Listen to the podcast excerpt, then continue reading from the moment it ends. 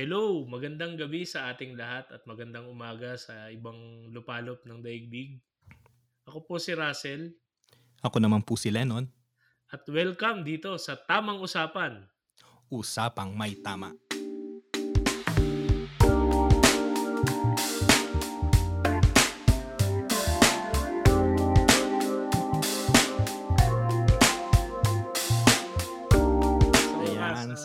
Apologize dun sa mga avid listeners namin kasi last week wala tayong upload. May ano po kami, bakasyon, long weekend din. Nakabakasyon si Lennon, ako hindi. Ang- ayun nga lang. Oo. Bakasyon kami after ng exam period. Eh dahil dito sa ano, dito sa Madrid ay medyo mas mahaba yung aming weekend kasi pati yung May 2 ay fiesta ng ano ng Madrid ng ng region. So Ah, kasi mas ito ba mahaba. yung ah, liberation ba ng Madrid? Ah, hindi, hindi. ah, the fight for independence ng Madrid. Oo, kontra sa Napoleonic forces, di ba? Mga- Wow. Grabe no, napaka-rich nung ano, nung isa sa mga ano eh, kinatutuwaan ko dyan sa continental Europe eh. Yung, they have high regard dyan sa history and uh, yung mga meaning, meaningful events and meaningful na bagay-bagay dyan. I, I think uh, isa siguro yon sa mga minano nating culture as Filipinos. Mhm. Yeah. Tama, tama. Ako naman, I just marked my 28th year sa existence ko sa Ayan. mundo. So, ayun. ah ang dami kong mga binawi din, binawian din talaga ako ng ano, ng ng ah, normal kong Ng tadhana. buhay, ng trabaho. Bakit? Ano So, nangyari? eh after ng ano, after nung long weekend ko, eh, syempre, 'di ba? May long weekend din dito sa Pilipinas nun dahil Labor Day. Which is ano nun, parang ano lang, ah ewan ko ah, hindi ko alam. Sa tingin ko, dapat hindi na siya Labor Day. Dapat Laborers Day siya. Kasi nga lab- Aha. every day is Labor Day, every weekday is Labor Day.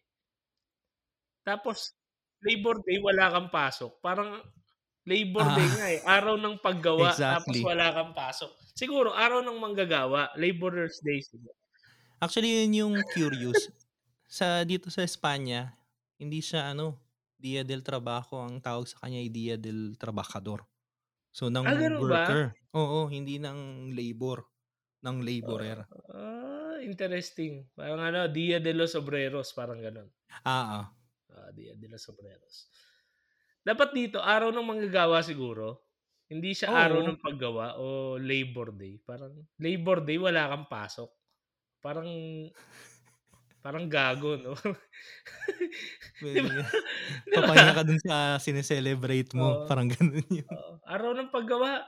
So, holiday tayo, di ba? Ewan ko lang, ah, two cents worth. Doon sa mga ano dyan, sa mga expert, baka meron kayong sagot bakit ganun.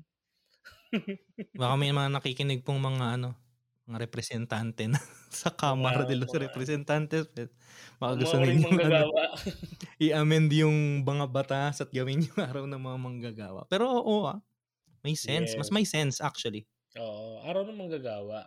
Talagang as in to honor yung ating mga manggagawa. Mm, Di ba? exactly. And yun, after nun, May 2, ah, ewan ko, it, it should have been, tawag mo dyan, more than ano na rin, no? 13 years, no? Since ah, my first entry sa seminary. May 2. Ay, May 2 nga pala. Ayun. Traditionally kasi May 1 talaga ang pasok ng Aha. seminaries, no? Pero kami, nag-May 2 kami nun, nasa Capuchins ako. And ah, yun lang, wala. Sabi ko parang, ah, siguro ano, okay na ako kasi hindi na siya super sentimental eh. Parang, ah, Hindi ka na ko nag-celebrate ng ano. Na, Oo, kasi na- nagsiselebrate ako eh.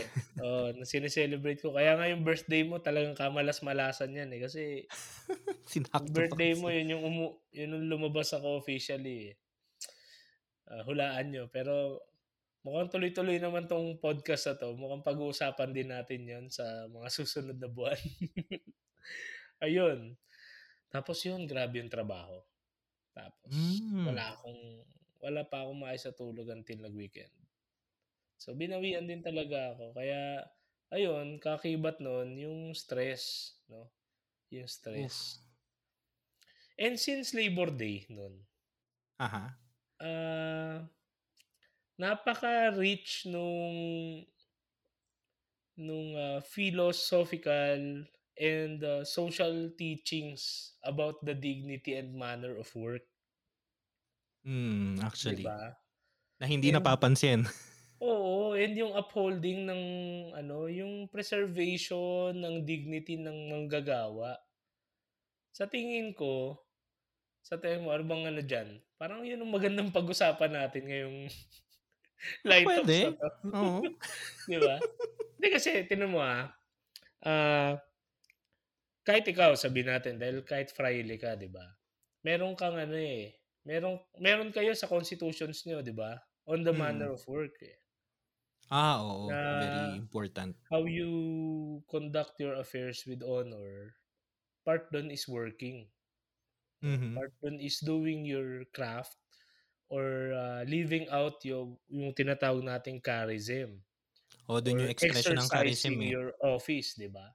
Mhm, Oh, for exactly. the for to contribute to the growth of your community, for your personal sanctity, for your personal growth and development, and for the the growth of, ah, the entire organization and the entire church for that matter 'di ba? Parang ganon. So, hindi siya ano, hindi siya exclusively secular 'no? Meron din siyang spiritual ano, eh, may spiritual dimension yung work and sa tingin ko baka baka sobrang trivial na lang nung work sa atin na parang dahil nga nandiyan lang nandiyan lang yan araw-araw. Parang ano, nami-miss natin yung mga mga certain values na magandang i-instill pa rin sa Mhm. work. Ewan ko, ah, tulad niyan yung overworking ng maraming marami sa atin. Ang Maraming problema tao, ngayon, eh. hindi lang ng Mhm. maraming Pilipino. Tapos yung sahod, kung Aha. commensurate ba, commensurate ba sa level ng stress mo yung Exactly. sinasahod mo? O kasi yung iba 'di ba, may mga nagsasabi na, "Okey lang murahin ako ng boss ko. Okey lang mag-OT ako ng kahit hanggang 4:00 ng umaga ta's pasok ako ng 8:00 ulit. Kasi bayad naman yun." 'Di ba? Oo, may ganyang Eh, mga paano dun sa ano, hindi, hindi bayad, 'di ba? And yet you're still rendering, ah, wholehearted service either sa pribado o sa pampublikong ano, larangan. Pero meron din yung kabilang extreme. Sige, ano Na yun? na ngayon, na ngayon yan, eh, na nag-aano, nag-e-emerge ngayon yung bang, um, ah, dahil hindi naman ako ano, binabayaran ng sapat, 'di na rin ako magtatrabaho ng hindi lang sapat, eh, parang Ay, wala yung ka ng quiet binibigay na passion. Yan, 'di ba? Which is Ah, extreme din, maganda ah. 'no, maganda. Sige nga, ah, siguro ano, ah, isa-isahin natin yung mga themes na yan sa Sige, sige. sa dignity ng labor, ng human Mhm. labor, 'no? And disclaimer, ito ngayon right and right now lang ito nabuo 'tong ano, 'tong temang 'to. Wala kaming ano, nung sinimulan namin 'to. Ang original naming plano kasi light talks lang kasi nga si Lennon dahil nga sige, dahil ako nagkuwento ako ng week ko, "Sige Non, bago tayo magsimula, ano ba nangyari sa'yo? Bakit Ay, hindi ko ba? nakapag-record?" Siyempre. Kasi with well, may and ko-connect pa rin naman natin, eh. oh, Mako-connect pa sige. rin natin sa ano, sa Okey. topic. Go, go, Ikukuwento ko go. yung nakita kong ano, yung Oo, marcha tama, nung tama. Labor Day.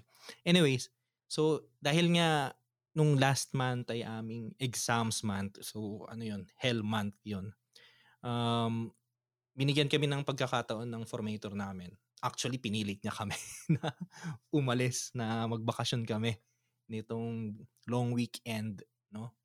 So we decided to go to Barcelona kasi hindi pa kami naka well, nakapunta na kami doon. Ang problema nung pumunta kami last time is that pumunta kami para sa Feria del Libro. Um, ano yun, ah, anong tawag dyan sa, ano, sa Pilipinas, sa English, minsan nalilimutan ko English term eh. Book fair. Ayan, book fair yon. So pumunta kami sa book fair, umaga, hapon umuwi rin kami. So nag-decide kami na ah, dapat makilala natin ang Barcelona ng tunay. So, pumunta kami do'n. It's a it's a nice experience. Ganda, maganda yung yung syuda yung siyudad. Ang problema mo lang ano, mahal. Lahat ng bagay do'n mahal. Anyways, So, when it um comes to ano, yung Barcelona, yan yung Makati ng ano, ng Spain o hindi rin? Kasi yung Madrid parang Almost. iba yung buhay sa Madrid, eh. Parang ewan ko. Ang ano kasi, um, kung iko-compare natin sa city sa Pilipinas, yung rivalry na matatawag between Madrid and Barcelo Barcelona is like sa Manila tapos Cebu. Dati, Oh. yung economy tsaka yung industry nandoon ka nandun kara karamihan sa Barcelona. Ngayon almost equal na. So, practically yung Barcelona talaga yung commercial city? Oo, kasi meron silang dagat.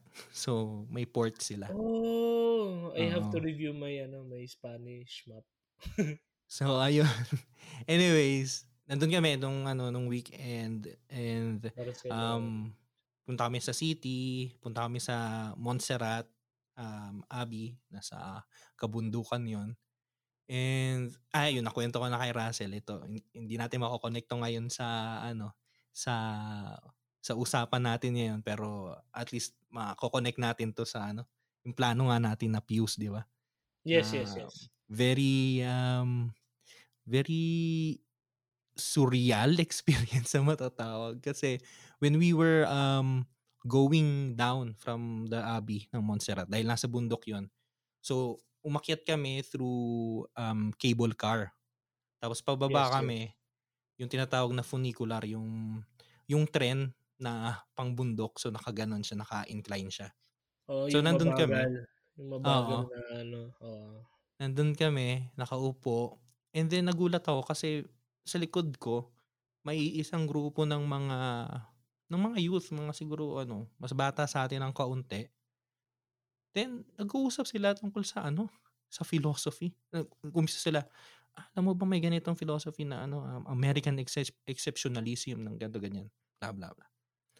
Tapos habang tumatagal yung biyahe, lumalawak usapan nila. Kasi nag-umpisa sila sa philosophy, umabot sila sa architecture, tapos sa history. Sabi ko tapos kinwento ko sa'yo 'to, 'di ba, sabi ko, "Ito yung maganda sana na kung mabubuo na yung Fuse, ganito, ganito yung yung feel." 'Baga. Totoo, totoo. Yung interest mo dun sa mga sa mga ano, mga matters that truly matter kumbaga. Ah, Exactly. beyond ano, beyond pop culture or beyond the trends.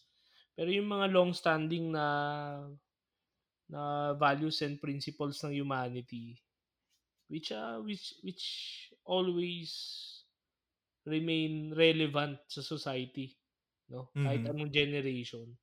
Yung problem kasi ng pop culture parang ano lang yan, yun nga, kaya nga pop, eh, parang putok sa buho lang yan, eh. Exactly, parang ephemeral. Eventually magiging hindi na siya relevant. Pero yung mga indestructible questions nga na tinatawag nila, philosophy, yung yung arts, history, I mean ano, eh, 'di ba? So yun, yun din yung ano natin sa Fuse 'no. Oo. So, ayun. Hangangarin natin dito sa binubuo nating Fuse, Para yes. maalala niyo lang po na meron tayong binubuo. Anyways, Oo. yun, para mabalik tayo sa topic, siguro kuwento ko yung isang vivid experience na medyo natakot ako actually 'no. Um, nung May 1, so naglalakad kami dun sa mga, ah, abenida ng ano, ng Barce ng Barcelona 'no.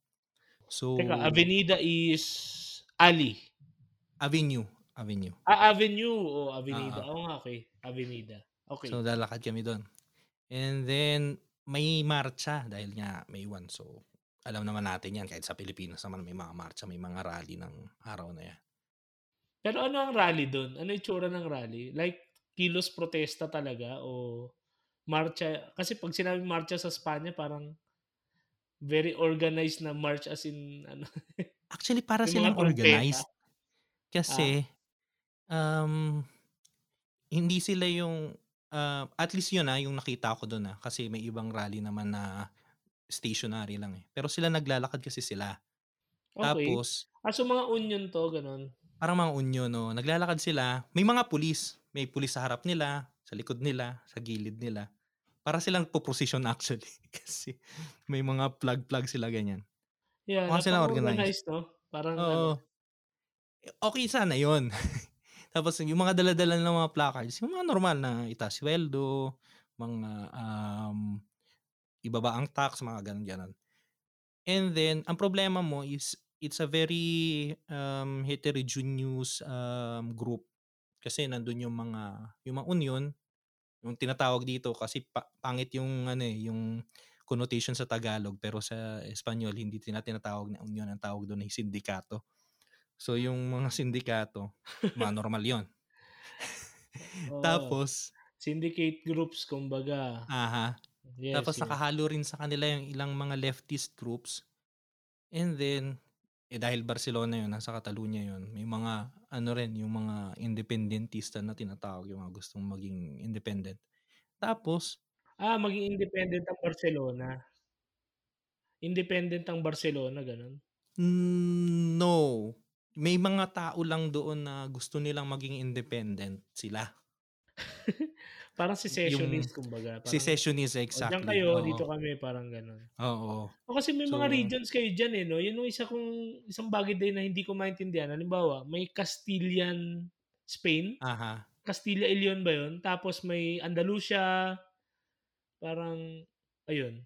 Ano pa yung Hindi, isa kasi yung Yung mga Espanya ay ano, eh, parang binubuo siya ng at least 4 ba na kingdoms o Oo. 5 kingdoms. Tapos na-unite lang yun nung after ng actually, ah, nung ano, kapanahunan ng na-discover yung Pilipinas. Yun lang yung panahon na nabubuo pa lang yung Espanya as ah, bilang isang country, 'baga. Oh. So, So, may very mga medieval pa identity. talaga siya ng kingdoms talaga. Feudal system Aha. pa talaga. Ang feudal system. Akala ko yun yung independismo. Isa sa mga na grupo dun, mga anarchist. Kasi nakita ko yung flag nila, eh, letter A. Tapos nagulat ako kasi nung me nung malapit na sa amin sila, kasi nandun kami sa isang sidewalk malapit sa isang mall. Nakasarado yung mall dahil ano, um, dahil nga May 1. Tapos bigla nilang inatake yung ano, yung glasses Mall. ba nung mall. Gusto nilang Grabe ano, 'no. basagin, atakihin. Ako natakot ako, lumayo ako, eh. Sabi ko baka magkaroon ng ano, ng riot. Iba kasi ang konsepto ng anarchy sa yung 'yan yung political anarchy sa philosophical anarchy, eh, 'no? Oo, ibang-iba. Iba Marami nga 'to, feeling ko nga iba. ibang tao hindi naman talaga alam kung ano yung Pero parang mob mentality 'yan 'no, mob. Parang Oo, mob. parang mob. So ngayon ang iniisip-isip ko kung nagra-rally ka for rein the reinvidic reinvindication of the rights, 'di ba, ng mga workers kung masisira mo yung mga kristal dun halimbawa kinabukasan ang mamomroblema ulit nun manggagawa rin naman. So, Yes, yes. para saan, 'di ba? So yun, so babalik na tayo sa main nating ano, sa usapan ng labor, 'di ba? Totoo 'no, parang 'di ba kung we really have to discern properly kung yung mga narratives ba, tsaka yung mga movements na nakikita natin na nagsasabing pro pro-workers o pro-labor sila eh, sila ba mismo, are they doing, uh, good para sa mga talagang ano, yung mga laborers? Kasi Aha, exactly. I mean, sa history natin sa Pinas, Philippine history can teach us a lot na maraming nagtangka niyan, nag-attempt, posing themselves as para sa mga tao, pero in the end sila lang yung nakikinabang. Ah, May 'yan sarili mga silang ano, agenda, 'di ba? agenda, 'yan ang mga Yan, problema. may may sarili silang political agenda and at the expense nung mga taong tinatawag nating ano, 'di ba, sa mga modern day theologians, kinoin nila as the least, the lost, and the last. Aha. 'Di ba? Tapos may mga principles din, for example, churches or the Catholic Church, may mga fundamental principles tayo, social teachings, na susceptible sa sa infiltration ng mga makasariling ano entities no? Tulad niyan yung PCP2 yung preferential option for the poor 'di ba? Mhm. solid yun na teaching eh. Tapos yung iba maman ano mamantsahan nila ng sarili nilang ano makasariling ideological agenda. Yan, yan ang problema actually. 'di ba yun ang ano eh doon doon nagkakagulo eh. Kaya nagiging anarchist din yung yung nagiging approach na over these years. Kaya ah tingnan mo yung sinabi nung isang ano isang philosophy professor si si ano si Christopher Maboloc ng ano diyan sa Mindanao. One of the finest ano brains of our time ba? Parang you have to review and revisit kung ano nga ba yung mga naging ginawa talaga natin para sa bayan. Kasi kung sinabi natin na tulad ng people power if you if you really if you really gave power to the people ano nangyayari sa Pilipinas ngayon? Parang ganun. 'di ba? And specifically to to simple workers like you and I. Mhm. 'di ba? Kasi nga 'di ba um katulad yan sabi ni ni Marx, 'di ba? Ako, marami akong hindi kasunduan kay Marx na mga idea niya. Pero isa sa idea niya na na i-share is that work is something that gives meaning to my exi- existence. Well, hindi yung buong existence ko, pero very essential siya sa ano. oo Kaya nga oo 'di ba, may nakalimutan kong kanino ko 'yun nabasa eh. May nabasa ako na yung phenomenon daw ngayon ng mga artisan hobby, yung ah, kunwari matut- mag-aral ka na mag-paint halimbawa para sa well-being mo, 'di ba? Ngayon parang ano na 'yon, parang um, parang therapy na 'yon. Kasi na disassociate na yung work doon sa um, sa self-growth. Kasi ngayon mas na focus sa money sa making pagkubra sa oo economic. Oo nga no siguro dapat ano meron tayong malinaw na ano I mean ikaw nun I mean tayo sa batch natin Mm. we we grew we graduated na hindi klaro sa atin yung work wala Ah, tayong concept ng work sa school eh sa Wala. mo wala Ang problema ang problema kasi sa well, ang problema sa ating mga Pilipino. Sorry po sa pagsabi nun, pero totoo naman kasi. Una, sa education system natin, walang ano, walang hindi piya-pipa, hindi ka tinuturuan para sa, sa reality, 'di ba? And at the same time, sa kabilang extreme naman, sa mga bahay, sa mga pamilya natin, minsan ang ano sa atin, ang turing sa atin, ang turing natin sa mga anak natin, sa mga ano, ay investment para sa future. So mag-aral ka anak para ano, para iahon mo kami sa hirap. So ang nangyayari, wala tayong idea ng ano ba yung work. And at the same time, ang idea natin simula bata tayo, tinatanim sa atin ay economic. oo Yung yung economic kubra. dimension lang oo Oo. kasi na ano eh na ewan ko kung sinabi sa yung tita yan pero ako na naalala ko nasabi talaga sa akin yan eh in kinder pa ako nun parang wala pa nga yata akong kin- wala pa akong grade 1 nun parang nak mag-aral ka mabuti kasi ikaw yung mag-aahon sa amin sa hirap Di I ba? mean wala akong ano wala hindi ko minamasama yun even until now kasi ano Hindi, kung kasi ano yun eh. ganun man pangarap ko rin yun para sa Uh-huh. parents ko pero bakit in-instill sa atin na ganun lang yung work na hanggang sa Yan. Oo. pagkita lang yung parang pagsahod pateka parang ano eh ah ang layo niya dun sa eto dahil nga nakapag-aral tayo ng philo ng Theo parang ang layo nung ano nung kahulugan ng paggawa dun sa Mm. sa kung ano lang yung meron tayo na napaka superficial like para lang kumita ng Para lang sahod para kumita. lang sumu Which is only part, di ba? Part lang yun eh. Hindi naman siya yung talagang buong essence ng ano eh, ng pagtatrabaho. Kasi, yes yes oo di ba, minsan ini-imagine natin, ngay- ngayon ang ini-imagine natin ang magandang buhay ay yung mabuhay ka ng walang trabaho, yung nakatunganga ka lang, pwede kang kumain, pwede kang mag-travel, wala kang ginagawa. But I was thinking, kung ganun yung sistema mo, maboboard ka rin. Kailangan mo ng ano, ng something to do. Yun yung Yes, importante. yes.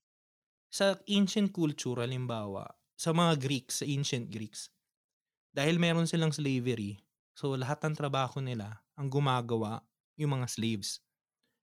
Ngayon, dahil yung mga, especially yung mga Athenians, anong gagawin natin?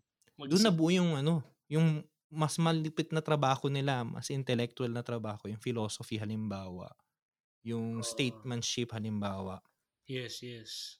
Pero ibig sabihin, nasa ano natin, nasa nature natin na maghanap ng trabaho. Not only because of economic um, rendition. Ano bang tawag doon yung ano, makukubra mo nga na economic. Eh, Mm. To but improve your kung- economic ano status or aha, to meet your economic requirements, especially kung may family ka. bahagi yon Pero Mm. more than that, dapat din sa work mo, matatagpuan mo yung ano, yung fulfillment nga na tinatawag, di ba? Na you find yourself who you are, na na-express mo yung sarili mo. Oh, totoo 'yan. Ah, very close 'yan dun sa famous na Latin dictum yung esse sequitur ano 'to? Ano 'to? Esse sequitur, ay, nakalimutan ko na. Hindi, basta ano kasi yan, Yun, yun. dalawa kasing schools yan eh. Essence precedes existence o Yeah, existence, existence precedes precedes essence. essence. Kumbaga, dinidiktahan ba ng trabaho mo yung pagkatao mo o dinidiktahan ng pagkatao mo yung ginagawa mo, ginagawa. Aha. di ba? And ah, eternal battle 'yan ng ng pilosopiyang 'yan. Kasi for for Thomas Aqu- Aquinas for example, para kay Aquinas kasi, yung sinasabi niya eh ano, ah operare pala. Sequitur Ah, yan, yan, yan, esse. yan, yan. Oo, operare, sequitur esse. Ah, ay di baliktad ba? Sorry. Baliktad, kay Thomas Aquinas, ano, esse muna, yung Essence, oo. essence. Yung pag yung kung sino ka, yun yung magde-determine ng Mm. ginagawa mo. ang ginagawa mo. Kasi nga heavily Christian yung theology doon. So bilang anak ng Diyos or something like that, parang ganun. Bilang anak ng isang Diyos, ah it will determine kung ano Oo. yung legacy o yung role mo sa mundo. Parang ganun. And Yung kabaliktaran niyan should, ay galing naman sa ano school ng existentialism. oo, Tulad ni existence Jean-Paul. Sartre, di ba? Na kung ano yung ginagawa ko, yun yung magdidikta ng kung sino ako. Oh, kasi everything is ano eh, everything is murder para sa ano eh, sa pagkatao mo kapag ah, Ah, nagpa-bound, nagpa-bind ka sa isang commitment like work or relationships. Kaya si John Paul Sartre hindi yan nagpakasal eh, di ba? hindi, ano yan sila. Kasi magpa Open ma, relationship. ma- ano sila ma kahit nga hindi kahit yung open relationship eh. Kumbaga ah, eh, siguro yung yung mga commitment issues sa kanila nang galing to eh. Parang sila yung nag-philosophize na. Kasi bawal Actually, nga, oo. ayaw nilang lagyan ng label. Kasi kapag naglagay ka nga ng label, you are beginning to box yourself and you're beginning to kill yourself dun sa label na yun. yan yung ano eh, yan yung um, nasa background ng culture, ng modern culture.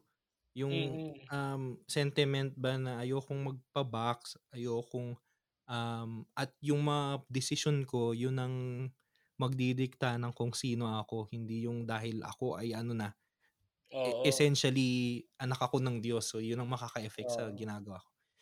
Which I Kaya- think, yun ang Oo. dapat maano, ma-recuperate natin, boy. Di Sa ba? tingin ko, ano rin eh, eventually along the line, nakita din ni Sartre yung impossibility. So sa mga philo students, philo profs na makikinig na to, uh, please correct us kung mali kami. Pero nakita ni Sartre yung impossibility na hindi ka talaga pwedeng mag-exist sa mundo na wala kang ma-ascribe na label. Kaya ang naging sagot niya nga doon, for example, di ba nga, uh, you you have to see to it na yung existence mo is authentic enough na you can name yourself whatever you want. Like, Uh-huh. gusto mong maging table o maging ano, maging kwan, maging ibon. Parang you can name yourself na I am a bird. Parang I'm not a human being. Parang ganun. Kaya yun, kaya nga yung iba nagpapagamit kasi para sa kanila gamit lang sila kaya ginagamit sila. Joke! Tamaan. so, hindi, um, sabi niya doon, for example, may commitment ka nga sa work mo noon. Or ikaw, Oo. Friday ka. Para kay start kasi, 'di ba, you're killing yourself with uh, along with that ano, along with that commitment. No? Pero sabi niya, is it still possible to be existentialist while being a priest, for example? Yes, kasi stylistic phenomenology 'yun. So kumbaga, I am not ito, ito medyo controversial to, no? Pero hindi ko Sige, sinasabi yung maganda yan. ka, no? Kasi nga, di ba, meron kang evangelical councils. May mga promises ka, no? Especially if you're if you're going to be ordained and you're going to profess your vows. Meron kang ano, meron kang vows nga na i-fulfill. Para kay Sart, based sa pagkaturo lang sa amin ni Father Barde, you can still be a religious, you can still be a priest or a minister for that matter because it's your style. Mhm. Baga, I want to, I will practice poverty, chastity, and obedience. Not because I am subscribing to the councils, but just because it's my style. Parang ganun. So it's about oneself. Aha, interesting yun. Actually, may may point yun eh kasi not so much because it's my style but so much kasi yung pag-take ko ng vows ko, it's a personal decision. Hindi yun sa akin inimpose. Oo. Alam, Ap- kasi kaya mukhang nga, totoo imposed yan eh. Totoo yan. Pero dapat inangkin mo. yung mga ungodly, quote-unquote, ungodly or atheistic na philosophies, kapag nag-enter siya sa dialogue with faith and reason, mas na-enrich na yung faith eh. Exactly, actually. Diba? oo. Instead of blindly receiving doctrines, blindly uh, adhering to teachings na parang natatakot ka lang kasi na you will compromise your soul. No? Kaya ka you subscribe to Oo. certain ano doctrines. Merong ano, may sense kasi ng self doon eh na 'di ba may sense ng personal, personal na adherence na hindi siya Oo. blind, hindi siya bandwagon mentality. Uh, so it becomes your style in the sense na I am owning my faith. I am Exactly. owning my election or whatsoever. I am owning my my vocation. Parang gano'n. Kaya nga 'di ba yung yung creed kaya na dinadasal natin nasa ano yun? Singular. I believe. Oo, I believe. Although yung I believe na yun ay ina-express mo sa um, sa environment ng isang we, ng isang community. Commun- Pero- communal siya. Communal siya pero inaangkin mo yun. Oo. Sa'yo yun. Sa'yo yun. Ngayon, kasi ikaw aha. yun eh. Exactly. Eh, yan, nag-uusap na nga tayo. Tama yan, Sel. Sabi mo na um, dapat maging open tayo dito sa mga, hindi lang naman ano, atheistic, secular, Oh, um, secular. Sige, sige. Tama. secular school of thoughts. Halimbawa. Eh, itong halimbawa, yung, ay, nandito na tayo, pinag-usapan na natin ng labor. Yung tinatawag na social teachings of the church na napaka, para sa akin, yun ang isa sa mga hindi napapansin. Mm. Tayo, lagi natin pinag-uusapan na ah, yung simbahan kontra sa sa abortion, kontra sa divorce, kontra sa um, sa Maraming kung ano bagay. man, sa maraming bagay. Pero hindi Kontra sa natin alam, LGBTQ. Ganon. pero di natin pinag-uusapan ng simbahan pala ay um ay meron siyang teachings na halimbawa sa immigration o kaya may teaching siya na para sa corporate social responsibility. Yun yung nandun sa ano social doctrines of the church. At yun, actually, nabuo yun precisely because of dialogue with um, with secular thoughts, Mm. specifically dun Yeah. sa rise ng communism tsaka sa capitalism. Kaya ang simula nun talaga yung Rerum Novarum ni Oo, Leo Leo the XIII. Thirteenth. Tapos Quadragesimo ano, Aha. Pacem in Terris. Ah, Yan, lahat yan, pasok na diyan. pang-apat. May pang-apat yan eh. Four great social encyclicals yan eh. Social teaching. Progressio, Populorum Progressio. Ayun, Populorum Progressio ni Paul VI. Ah, ah, yan. Pero, ay, no, no, no. I think yung Quadragesimo ano is still Paul VI pala. Hindi, ano yun, um, Quadragesimo, Pius the Ah, pa is Ninth? that 12? Uh, 11th? Or search lang Ah, natin. pero- 11th, 11th, oo. 9th ng oh, Otis nga pala, si 9th. Kasi Quadragesimo ano is the 40th anniversary of Rerum Novarum yata. Oo. May magandang ano eh, may magandang shortcut na tinuro sa amin yung yung professor namin ng social doctrine ng ano social moral social morality pala. Yung mga um, documents daw na nag-e-end sa ah yan, nalimutan ko na. Basta nakalimutan ko kailan na ano yung ano, yung isa kasi 7 nag-e-end sa 7. Yung isa, yung sumusunod sa um, sa Rerum Novarum. Yan yung um, Quadragesimo ano, yung Centesimus Annus di, ni ano ni John Paul II din. Yung mga yan daw, ang focus niyan ay yung economy, yung Mm.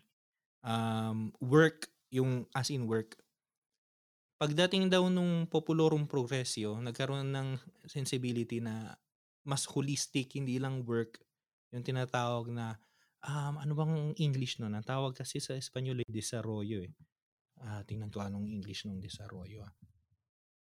Sige, while you're looking dyan sa meaning niyan, yung ano, yung tawag dito, yung fun fact pala, sa mga titles ng mga documents, mga official documents ng simbahan, Aha. yun yung first two words ng mismong libro. Oo, kadalasan.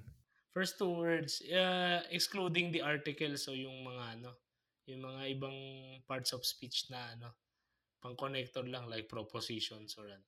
Pero yung two main words, yun yung title. So, rerum novarum means new things. New things. Oo, The new about things, new things. chu chu, may gusto silang sabihin doon. Or quadragesimo ano, the for the 40th year of parang gano'n. Desarrollo pala ay ano, um, development o ang gamit sa English kasi may bagong dicastery. Dicastery for promoting integral human development. Yun pala yun, integral human development. Yan daw yan yung mga nag end sa 7. Populorum Progressio, um, Caritas in Veritate ni Benedict XVI. Tapos may isa ni John Paul II eh. Eh, nalimutan ko na yung John Paul II. Anyways, Oh, ang dami na sinulat eh. ang dami kasi niyang sinulat Yeah. eh. Anyways, yun daw ay hindi lang siya nakafocus dun sa work, yung sa trabaho. Pero mas holistic na siya. Ano yung integral human development? Yun ay um, hindi lang economic. Kasama na dun yung human rights. Kasama na dun yung um, yung ngayon na tinatawag natin na nandito na tayo sa digital age, 'di ba? Yung um, rights mo para sa sa communication, sa ano, sa Oo, access pri- mo ba? Privacy and uh, Mhm. yung Yan, ethics, lahat yun, yung integral. ethics, no? Yung ethics ng Yung ethics, oo. Siguro yan, yan yung mga hindi napapansin eh. Yan yung mga hindi pinag-uusapan na I think very ano, very important. at dapat, hindi lang siya sa Oo. relevant, dapat siyang pag-usapan. Hindi pwedeng i-overlook lang. Like, sige, balik tayo dun sa ano. Balik tayo dun sa, ano ba dapat gawin dun sa commensur- commensurability, di ba? Uh, you are rendering, dati kasi, work is purely physical, it's, it's, it's a very physical Ah. thing eh. Parang, ah dati no, nabutan pa natin siguro yun. Na parang kapag sinabi mo kasing paggawa, literally, Literal na may ginagawa ka. May hands. kamay, you oo. really exert uh, physical effort. Kumbaga, strenuous yung jobs. to consider it as paggawa or work. Oo. While yung mga clerical or analytical things to do, yung religious uh, aspects, parang hindi siya maano, hindi siya ma, yung pagtuturo for example, kaya ang baba ng tingin ng maraming Pinoy din sa teachers, parang Hmm, sadly. hindi kasi wala ka naman, hindi ka naman pagod eh, pero ito, itong nagpo-progress na tayo, nakikita natin na teka, work is not only physical uh, activities, yung yung nag sobrang nai-strain ka emotionally, physically, uh, psychologically, mentally, y- y- nag na-exhaust ka. Mm. Ba? Tapos yun lang, very measly minsan yung yung compensation, 'di ba? Tapos dahil we we can do parang tinatanggap na lang natin dahil wala na tayong magagawa. We we we really need to survive. Na-instill sa atin na we just have to do our jobs in order to survive. Parang wala ring ginagawa yung mga concerned uh, people and organizations about it. And Sinisensationalize na lang na mabuhay kayo sa inyong niro-romanticize. And oo, niro-romanticize na lang. No? Parang mabuhay kayo ang napaka-resilient ninyo, napaka napaka uh, kayo yung backbone ng society. And, Tinan mo yan ah, kung ah. ano, kung magiging aware tayo, well, sa Pilipinas, pina proud tayo na we are Asia's um, number one Christian country. Pero kung maging aware tayo, ano bang katuruan ng simbahan tungkol sa sa ganito, sa ganitong usapan? Ang turo niya, kung ikaw ay businessman, may-ari ka ng isang company, nagpapasweldo ka ng marami, yun ay vocation. Yun ay, ikaw ay susi para sa progress ng bansa mo. So, hindi ka lang responsible sa sarili mong kita. Responsible ka na para sa integral human development nga especially ng mga empleyado mo, 'di ba? So, imbes na i-romanticize mo, kailangan mong mabigyan ng hustisya yung ano, yung iyong vocation. Bilang may-ari ito sa usapan to sa mga may-ari. Ngayon, para naman sa mga manggagawa, ano namang sinasabi? Pues, na yung trabaho mo, yun nga eh, babalik tayo dun. Hindi lang yan basta-basang kumikita ka. Yung trabaho mo is something na dapat sa ano mo, sa development mo sa human person. Kaya we can't really be really good Christians talaga. Very challenging yung yung very challenging. Uh if there if there are people who will be claiming na talagang ano sila, solid Christians. Ayun ko, I would like to invite them to really review it kasi being a Christian is a sign against the world eh. You're in the hmm. world but na, never for the world. Uh, yun nga sinasabi nung... Yung contradiction. Oo. Uh, sign of contradiction tayo eh. Kasi when the world or when our human ano tendencies would dictate us na mag-push tayo dun sa mas kumakabig tayo even at the expense of other hmm. people. Mm. Our Christian values will tell us otherwise to the point of even denying our own selves eh. 'Di ba? Yung responsibility. Ang problema nga ang tendency natin is we live ano a dichotomy ba? Mayroon kang double-sided life yeah. na Christian ako privately pero pagdating sa aking public life ang importante yung ano yung sarili kong gains. Mas malala yung baliktad. Mas malala baliktad eh. Oo, Christian ka publicly na parang, oh, praise the Lord, praise the Lord. Uh, 'di ba? Kahit may, may pumunta sa iyo na parang mamingi lang po kami ng Isa pa yun na ano. Tapos ganito ganyan, tapos isipin mo scammer to. So God bless you na lang, 'di ba? Isa diba? pa yung problema. Tapos uh, humanap ka kasi ng trabaho, parang mga namamali mo, 'di ba? Ang lakas-lakas mo eh, 'di ba? Parang gano'n. I mean, kaya very ano eh, very challenging ang pagiging Kristiyano kasi you have to balance that. Yeah.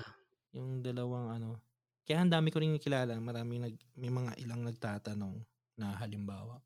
Um minsan I just want to live a life as a norm, normal, 'di ba? Normal person, 'di ba?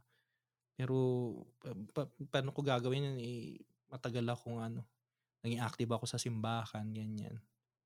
So, para sa ibang tao, parang weird yun na dadalhin ko sa workplace halimbawa yung aking, Faith ano, life. yung aking faith.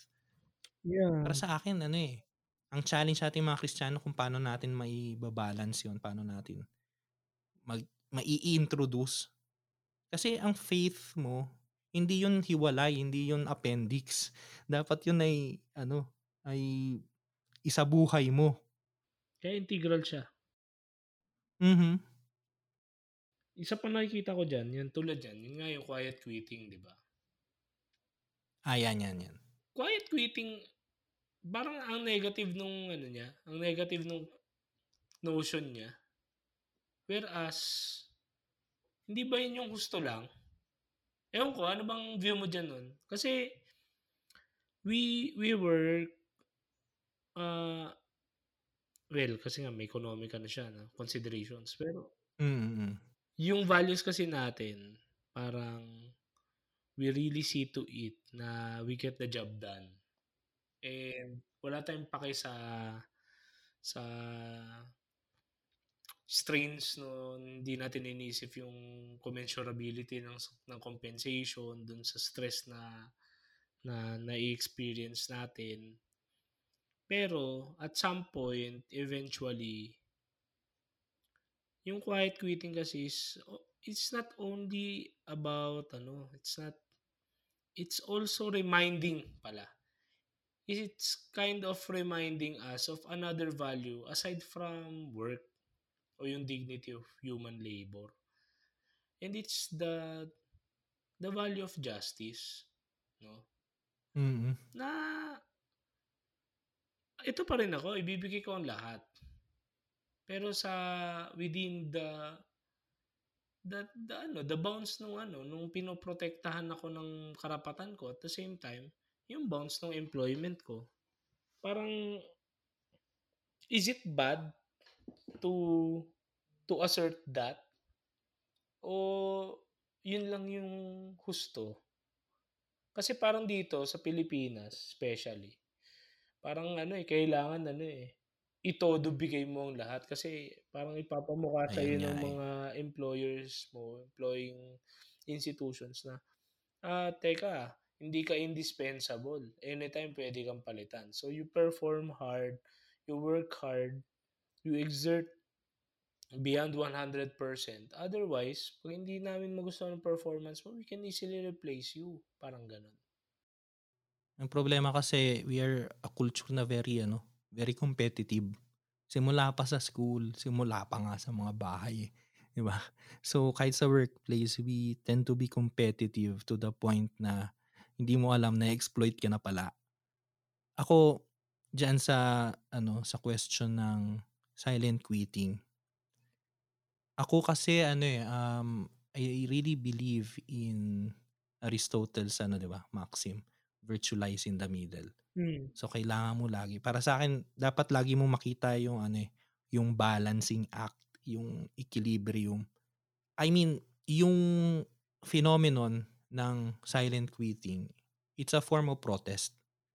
Yun ay yun nga eh, rinini-vindicate na okay, yung trabaho mo dapat may ano rin, may commensurate din na ano, na compensation.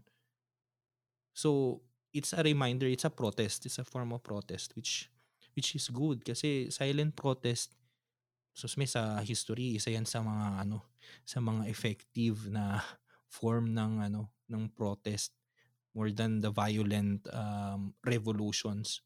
Totoo yan ang, ang ano ko dyan, no, no, share ko dyan yung kwan. Yung isang quote ni Kierkegaard na ano, sabi niya ano, the minority is always stronger than the majority.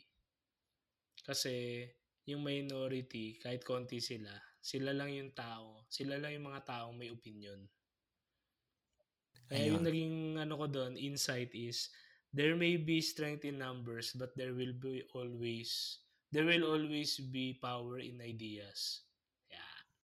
Exactly. Yan, ganda yan, ganda yan. Kasi nga, ano eh, um, tawag dito, hindi pwedeng ano eh, alam, na, alam mo yun, pagka-aware ka na na may problema sa sistema, hindi pwedeng patay malisya ka lang. You have to do something. Mahirap So, kasi I applaud yung these people. suppression. Kahit naman ano, Ayun. kahit, kahit, kasi 'di ba ito yung ano, ito yung, well, we are being diagnostic here. May problema yung systems.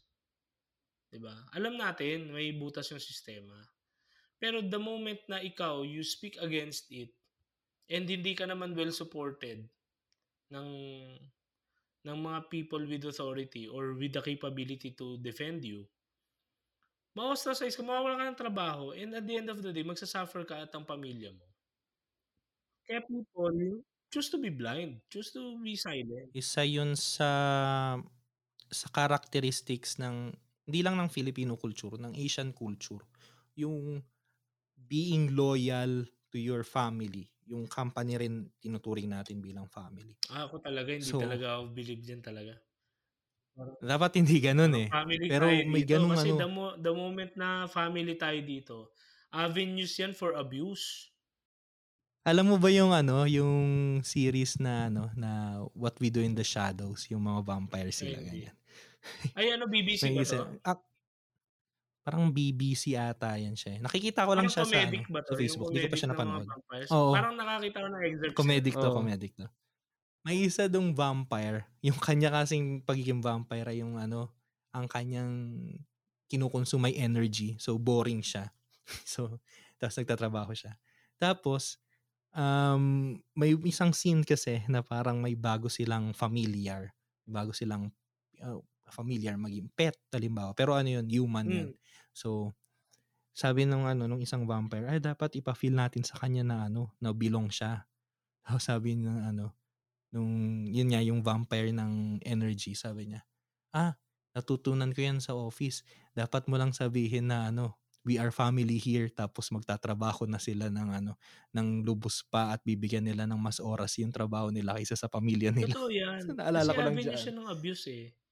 Pag ano kasi, pag sinabi mo family tayo dito, ano na mangyayari? Mara, yung mga papakiusapan ka without uh, without ano, without due process na.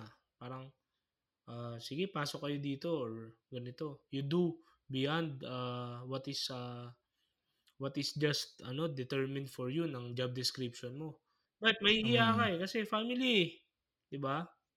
Ayun nga eh. Pumapasok yung personal, yung And emotional. I think it's very manipulative and exploitative na hindi dapat. Exactly. Parang namamanipulate yung emotional ano mo, yung yung capacity mo to give kasi family eh. I mean, importante yung human touch, yung human relationships sa, kahit sa workplace.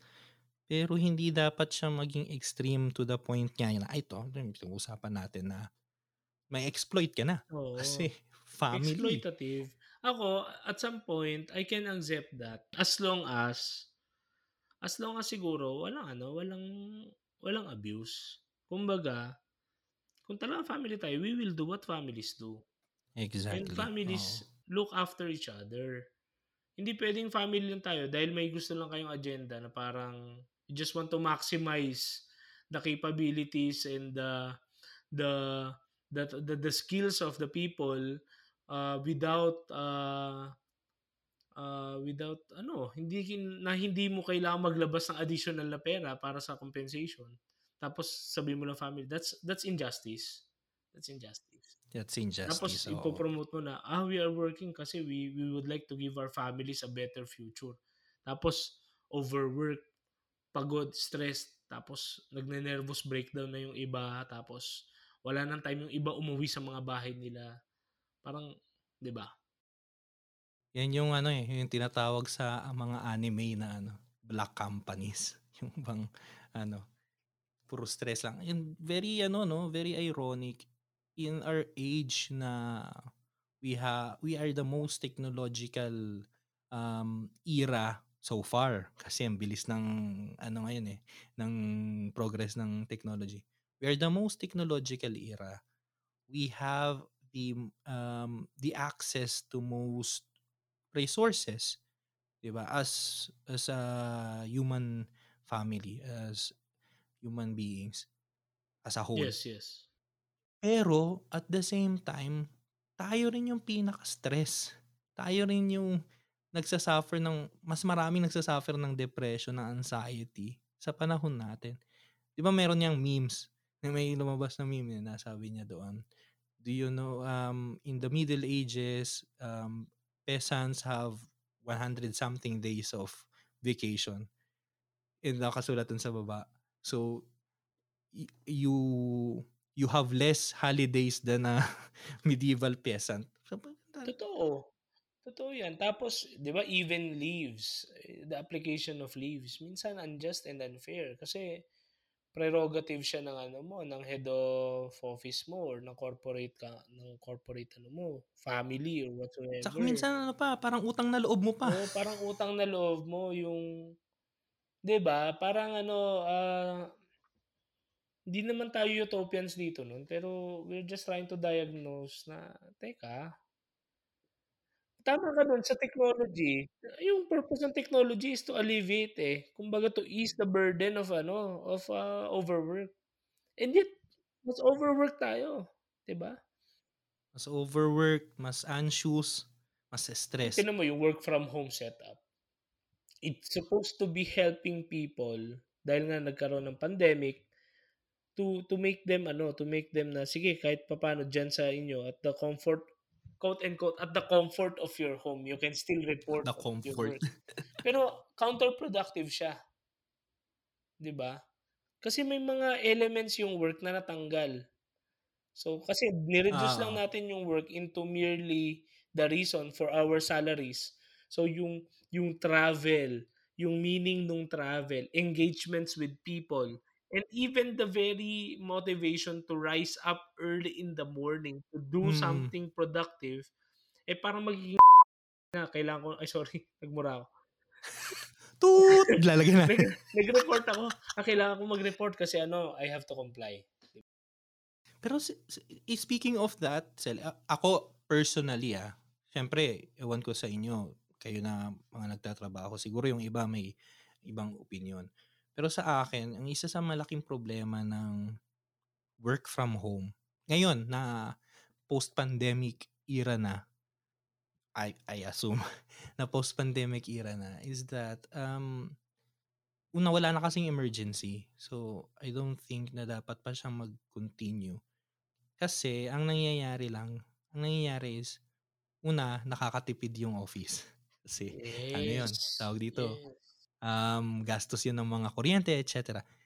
Pero at the same time, nag nawa nagkakaroon na nabu-blur yung lines between your house Yes, yes. and your work, Strongly agree. which is very Strongly unhealthy. agree, yes.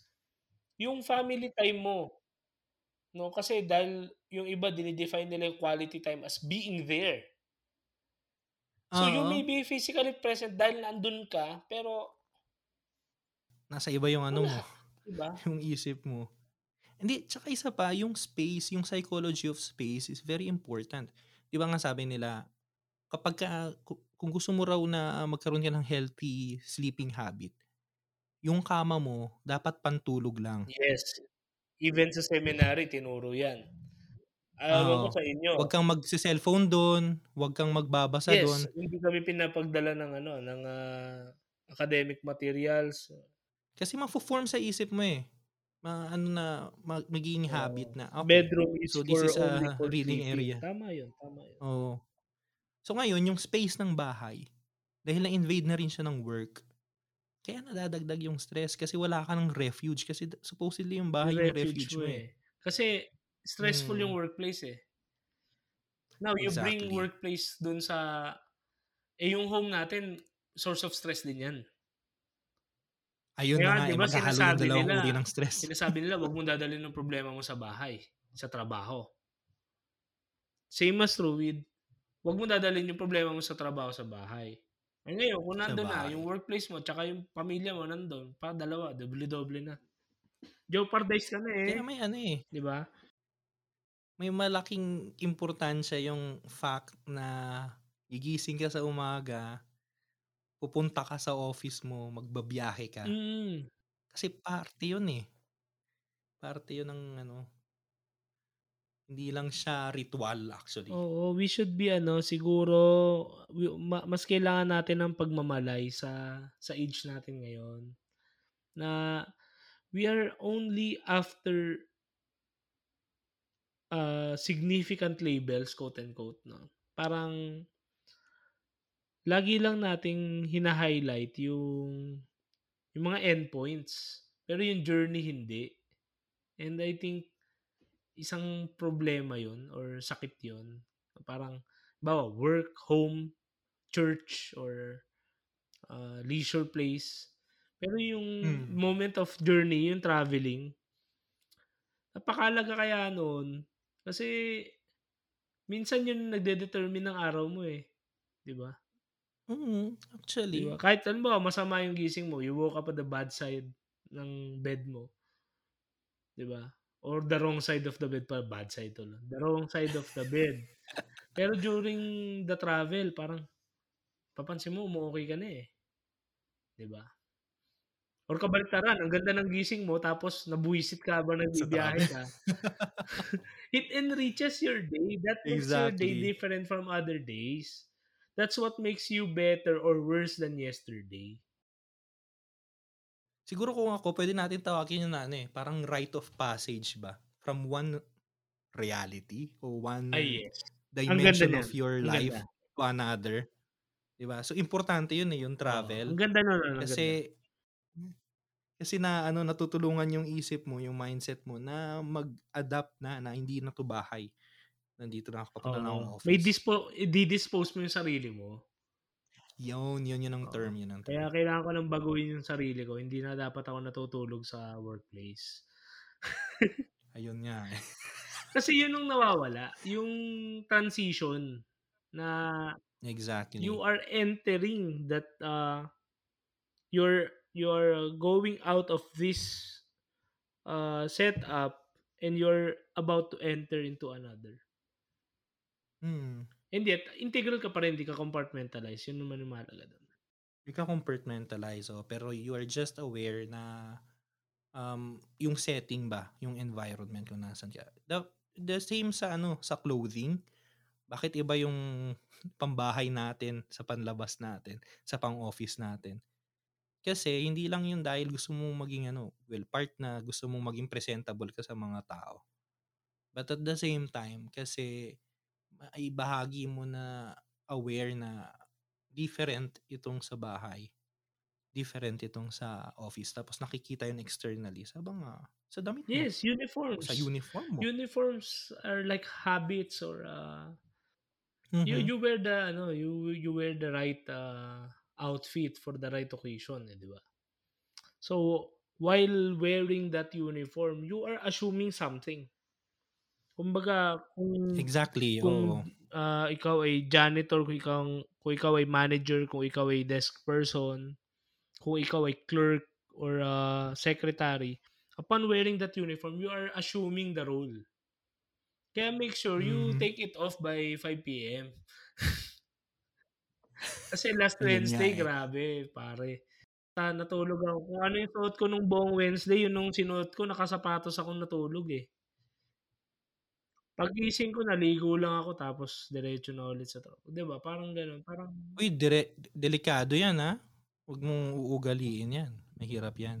alin? Matulog na nakasapatos? Yung, hindi, I mean yung ano, yung, yung puyat ka, tapos maliligo ka, tapos diretso ka ulit sa ano, sa trabaho. Yun yung actually yung wisdom nung, 'di ba yung mga ano natin, mga traditions, mga superstitions na tinatawag na halimbawa, sa Biyernes Santo bawal daw maligo. O kaya sa um, sa isang lamay, hindi ka rin pwedeng maligo doon sa bahay. Very specific nga lang yung sa lamay. Ako, iniisip ko, anong logic nun? Bakit may ganong mga superstitions? I think yung logic nun, kasi nga, pag puyat ka, very unhealthy yung maligo ka, Mm. tapos babalik ka ulit sa ano sa activity. Kasi, kuwari, sa Biyernes Santo. Kasi, Webe Santo, may mga prosesyon. So, kung lumabas ka, Vigils, nagprosesyon ka at lahat-lahat, nag-vigil ka, tapos Biyernes Santo, maligo ka, tapos balik ka kaagad sa activity. Delikado yun. ka. Ganon din sa ano, sa lamay kasi kung naglalamay ka, so understandably puyat ka. Yeah.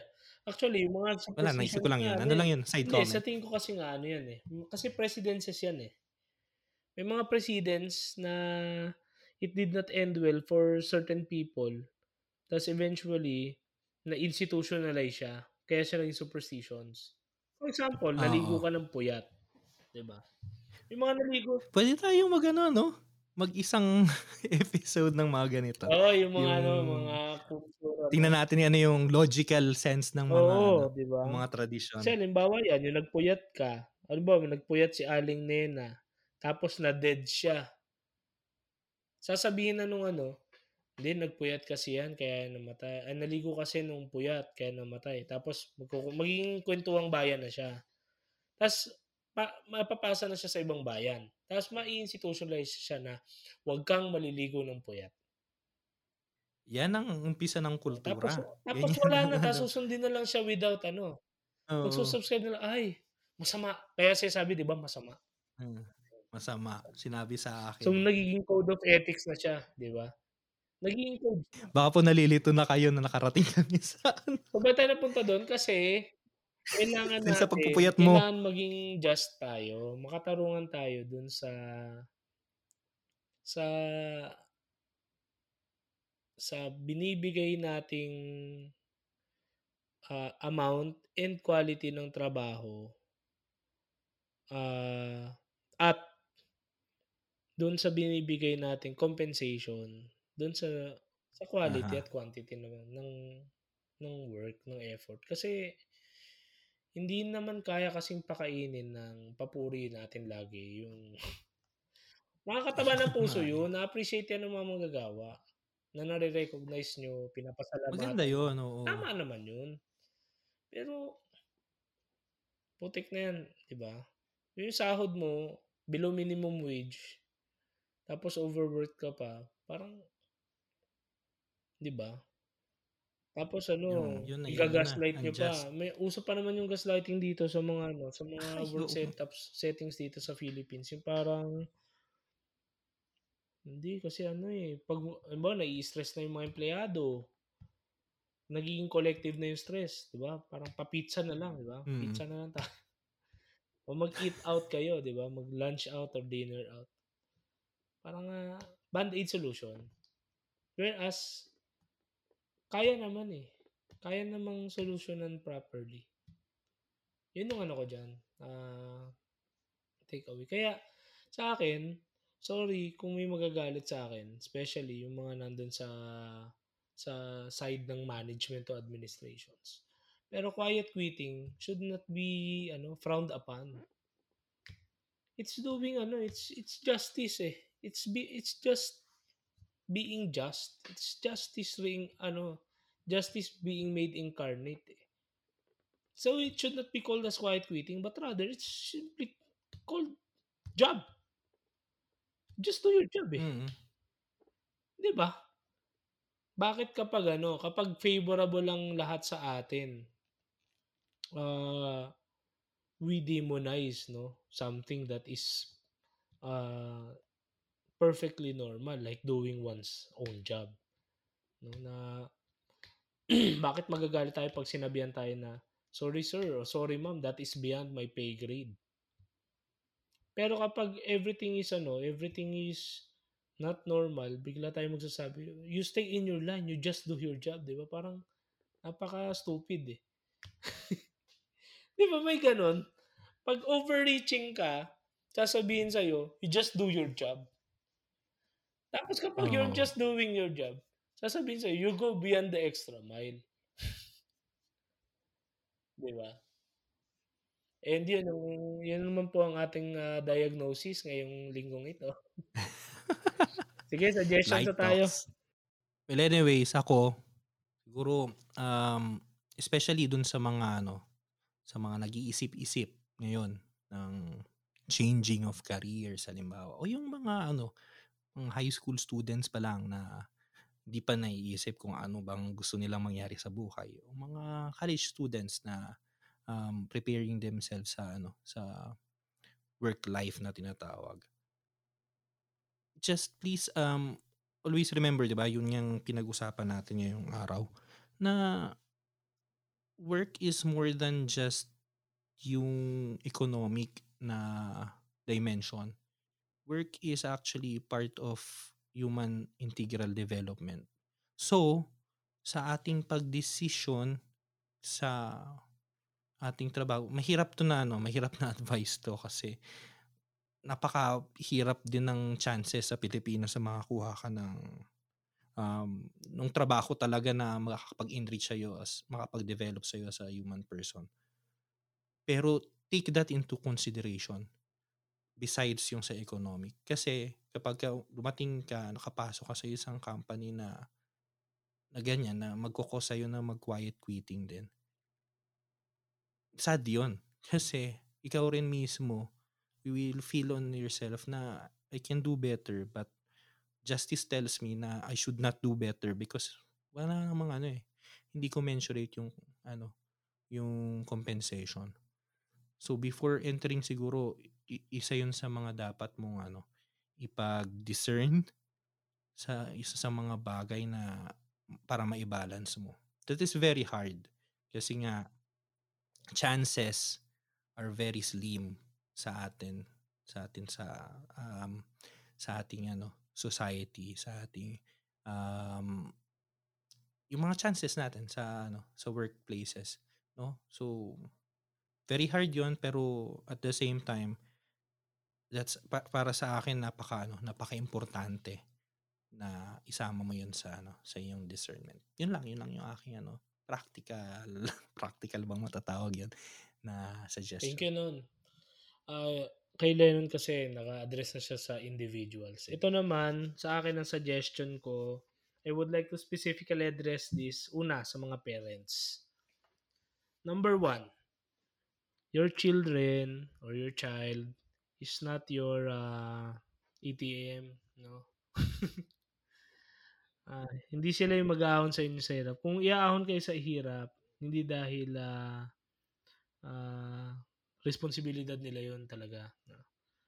Yun ay dahil pinalaki nyo sila ng maayos, nakita nila yung values, and dahil doon, they really appreciated you in their lives na they want to pay to pay it forward or to pay you back no pero it should not be compulsory no kaya don't pressure them into wanting a course or wanting a job just because it's uh, paying well na i-compromise nyo naman yung pangarap nila sa buhay. Kasi marami sa mga bata lumalaki, hindi naman nila malanguage na, na nagalit sila o namuhi sila sa inyo. Kasi nakita nila yun bilang pagmamahal sa inyo. Pero don't cause your children too much pain already. No? Too much na nakukos na nga nung society mismo sa kanila yung pressures for them to excel, yung pressures for them to to really ano to really stand out or to be relevant sa society. Oh.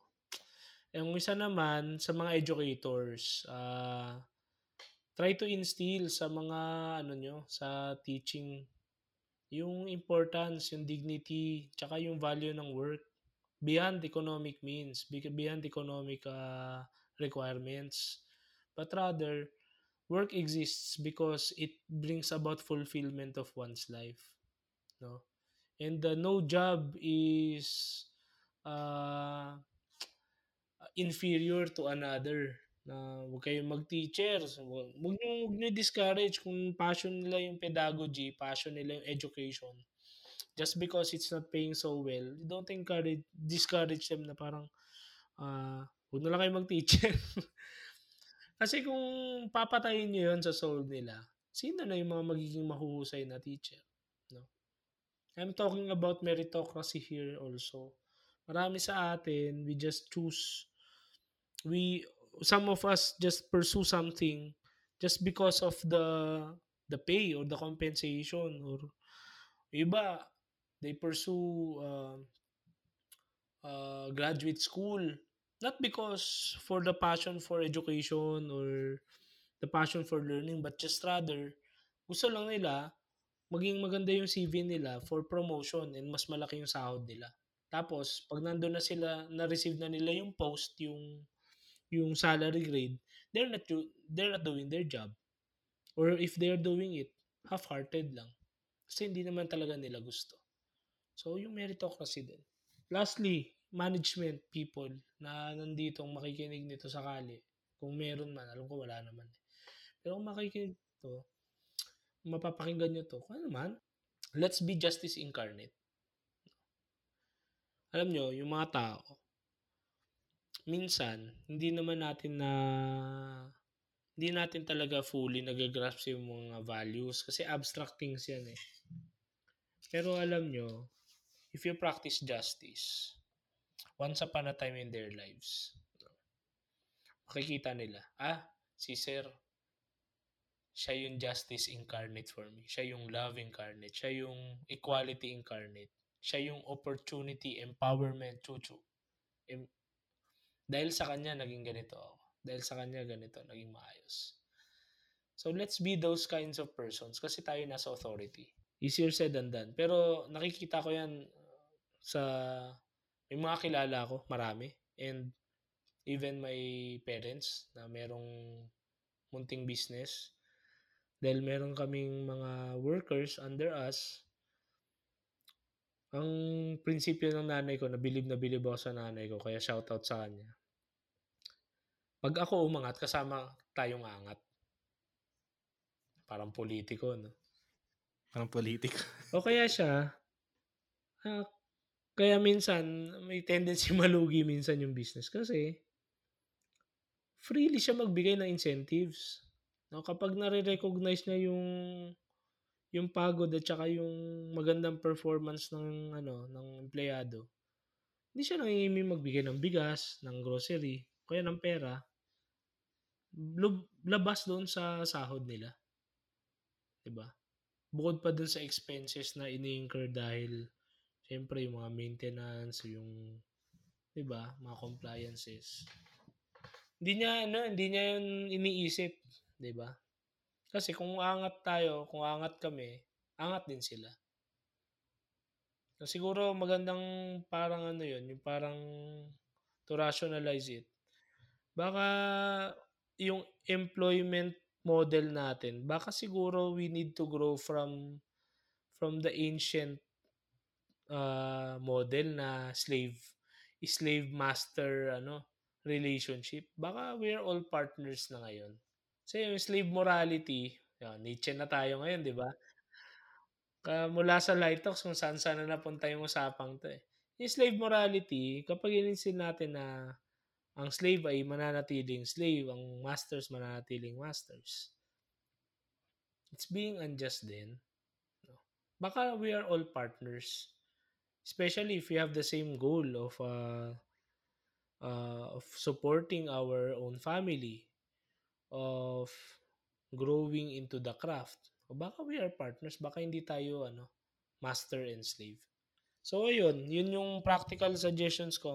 Ano lang naman diyan let's ano let's elevate the dignity of work beyond means only to get food for the table diba? Ayun. So, ayun ang ating ano, ang ating tamang usapan ngayon na wala tayong kaplano-plano. So, ano po muna um update siguro dun yes, sa ating yes. ano, nabanggit ka na kanina yung views. So, um ano ba update natin Sal? sa views, uh, gusto po namin kayong anyayahan. Uh, please uh, join us sa mga nagkaka-interest dito sa usapang ito and meron kayong mga tanong din or may mga topics kayo na gumugulo lagi sa isip nyo na parang gusto nyong mas mapag-usapan, yung Fuse ay isang informal na grupo sa ngayon na nais namin buuin ni Lennon para sa mga ganong klase ng tao na may ganong klase ng tanong. No? So, kasaysayan man mm. yan, sining, uh, agham, relihiyon, filosofiya, kultura, politika, lahat kayo welcome dito. Walang tamang sagot, walang maling sagot, walang tamang walang mas tamang paniniwala, walang maling paniniwala. Ah, kung meron mang mali, pero hindi namin sasabihing kami yung tama at kayo lang yung mali. Puwedeng kami rin yung mali, pero yun yung gano'ng gano'ng klaseng relasyon 'tong ano, 'tong Fuse.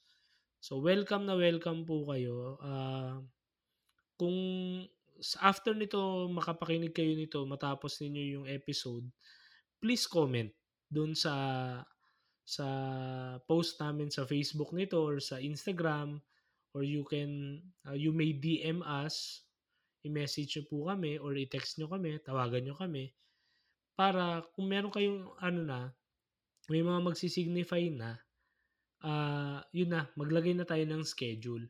So magsisimula po Oo. tayo as open, ah, open tuloy, sorry, online na Open relationship. si ano, si Simone de Beauvoir tsaka si Sartre. Um, magsimula po tayo online muna. online. So, Mhm. either Google Meet o Zoom, mag-meeting muna tayo do'n, tamang pakilala muna tayo sa isa't isa. Tapos, let's see kung paano lalawig o lalalim yung usapan. Ah, Isang Sunday siguro, no? oo, Isang Sunday ng gabi sa Sunday, oh, Pilipinas. Sunday sa sa time. Pilipinas, ah, Sunday din naman diyan sa Espanya. Oo, pero ano, I mean Philippine time Oh, kasi kasi kalahati nga gabi. pala.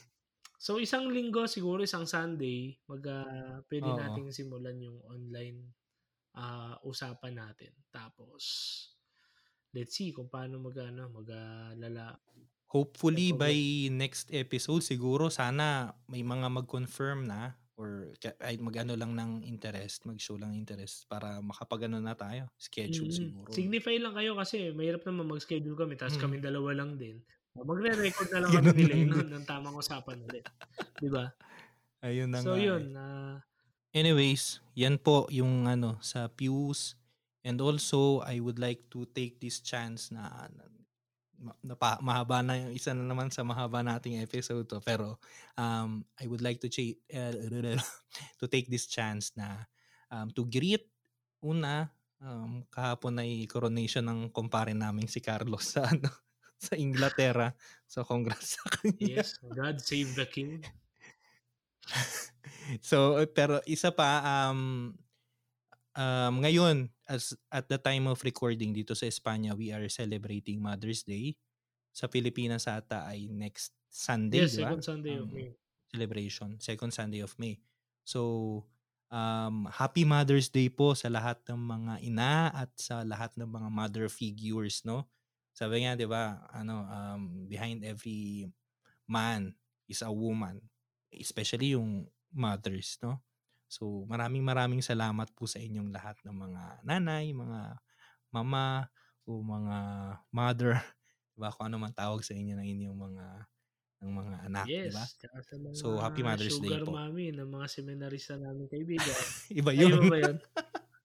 iba yun, iba Okay. yun. So, yun po. Um, also, please um, don't forget po, makakatulong talaga po sa amin if you rate us kung nasaan man pong platform kayo nakikinig. And yun nga, sabi ni Russell, if you can comment then and signify your intention para dun sa views sa social media, limbawa, or through um, DMing us. And also, um, it will be very um, helpful din po if you can share this episode to your friends, to your loved ones, your family, no? So, maraming maraming salamat po sa patuloy na pakikinig.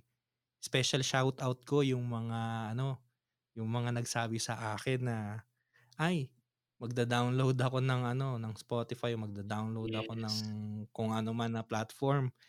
Yung iba sabi mag-subscribe daw, mag-ano pa raw sila. Magbabayad sila ng sub- subscription. Sabi ko wala pa bang, wala pa kaming ganung Oh. ano um plan. Pero thank you, thank you po sa sa. Spotify. Pero Oo. thank you. Siyempre, we greet uh, our avid listeners noon, si Mm. Badet, si Jedi, si Ayan, Francis, si Badet, si Jedi. si Titus, Mm. si ah, si Eugene. Francis ang aking SD. Oo, si Francis, yung SD namin, spiritual director. Ayan. Ah, sa'yo, baka may gusto kang batiin. Siguro special mention ko kasi nung nakaraan nagsabi lang din siya sa akin, nasa ano pa naman siya noon, nasa Hong Kong siya noon pero umuwi na ata siya ng Pilipinas. Si May Jean, sabi niya, ay makikinig na ako. Hindi ako nakikinig nung una pero makikinig na ako. Magda-download ako ng Spotify para makinig. So, thank you very much. Ayan. So, sa lahat pa rin po ng mga avid listeners, ng mga lagi naming nakakasama, salamat po sa paghihintay dahil ano, nagkaroon kami ng one week na break. So, kahit pa paano may mga nakikinig pa rin tinitingnan ko yung ano eh, yung analytics may nakikinig pa rin maraming salamat po isa, sa dalawa. inyo kasi at least kahit dito nagkakasama-sama tayo So, yun nun. Yun po. At maraming salamat sa pagstay. Isa na naman tong mahabang episode. Oo, one and a half nandito hours. pa rin kayo. Salamat. kasi nagbawi kami dahil nga one week naman. So, pagbigyan nyo na kami. Ayun na nga eh.